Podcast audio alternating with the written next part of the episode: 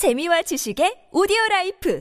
팟빵 영향력 있는 외교 전문지인 포린 폴리시에 이어 세계 경제지의 양대 산맥인 월스트리트 저널에서도 미래 한국 방위 산업의 폭발적인 성장을 예고했습니다. 실제로 한국은 세계 무기 시장 점유율이 1%로 세계 13위였던 것에 비해 2.8%로 약 3배가 늘어나며 세계 8위를 기록했는데요. 하지만 이러한 소식에 마냥 기뻐할 수만도 없는 것이 한국이 세계에 영향을 끼치는 나라가 되면 될수록 그에 따라 국가에 요구되는 것 역시 남달라질 수밖에 없었습니다. 월스트리트 저널 에 서울에서 전한 한국에 관한 소식 전해드리도록 하겠습니다. 러시아의 우크라이나 침공 이후 세계 무기 시장은 큰 변화를 겪고 있는데요. 그중 하나가 바로 한국의 방산업계 호황일 것입니다. 월스트리트 저널은 현지 시각 2월 2일 한국의 무기 수출이 크게 증가하고 있다는 소식과 함께 한국을 소개했는데요. 한국 방산업계의 호황은 앞으로 더 이어질 것으로 보이는데 그 이유는 바로 우크라이나의 무기 지원을 이어가고 있는 나라들이 무기 보충을 위해 한국에 관심을 쏟고 있기 때문입니다. 월스트리트 저널은 오늘은 스톡홀름 국제평화연구소 자료를 인용하면서 한국의 5년간 세계 무기 시장 점유율을 비교하며 소개를 이어나갔는데요.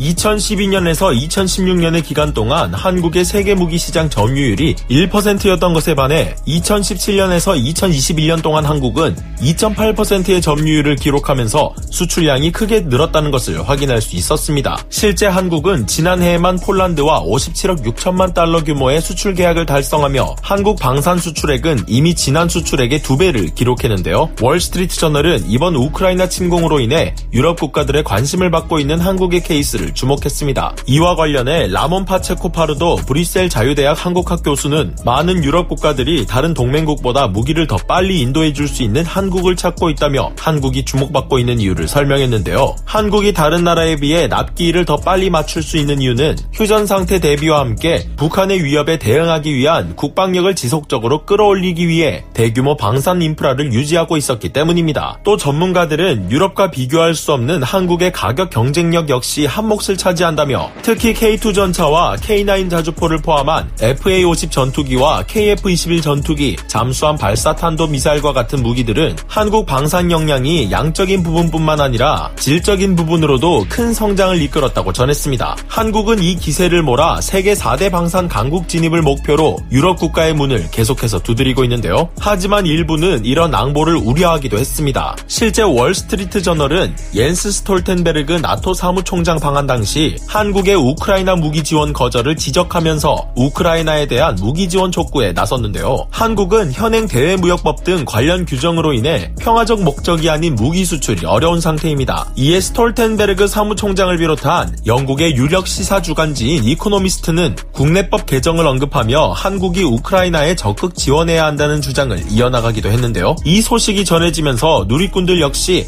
우크라이나 지원과 관련해 갑론을박이 오가고 있다고 합니다. 어떤 선택에도 리스크가 존재하는 우리나라 입장에선 튀르키예의 입장을 주목할 필요가 있는데요. 우크라이나 러시아 개전 이전부터 양측과 친분을 잘 유지해온 튀르키예는 바이락타르 TB2 드론을 우크라이나에 보내 세계 드론 시장을 압도하면서도 러시아와 척지지 않는 관계를 유지하고 있습니다. 사실상 전쟁 중인 두 나라 모두의 우호적인 나라가 되는 것은 쉬운 일이 아닌데요. 북이 국익에 도움이 되면서도 다른 나라들에 휘둘리지 않는 나라가 되기 위해 지금이야말로 모든 분야가 나라를 위해 힘을 합해야 할 때가 아닐까 싶네요.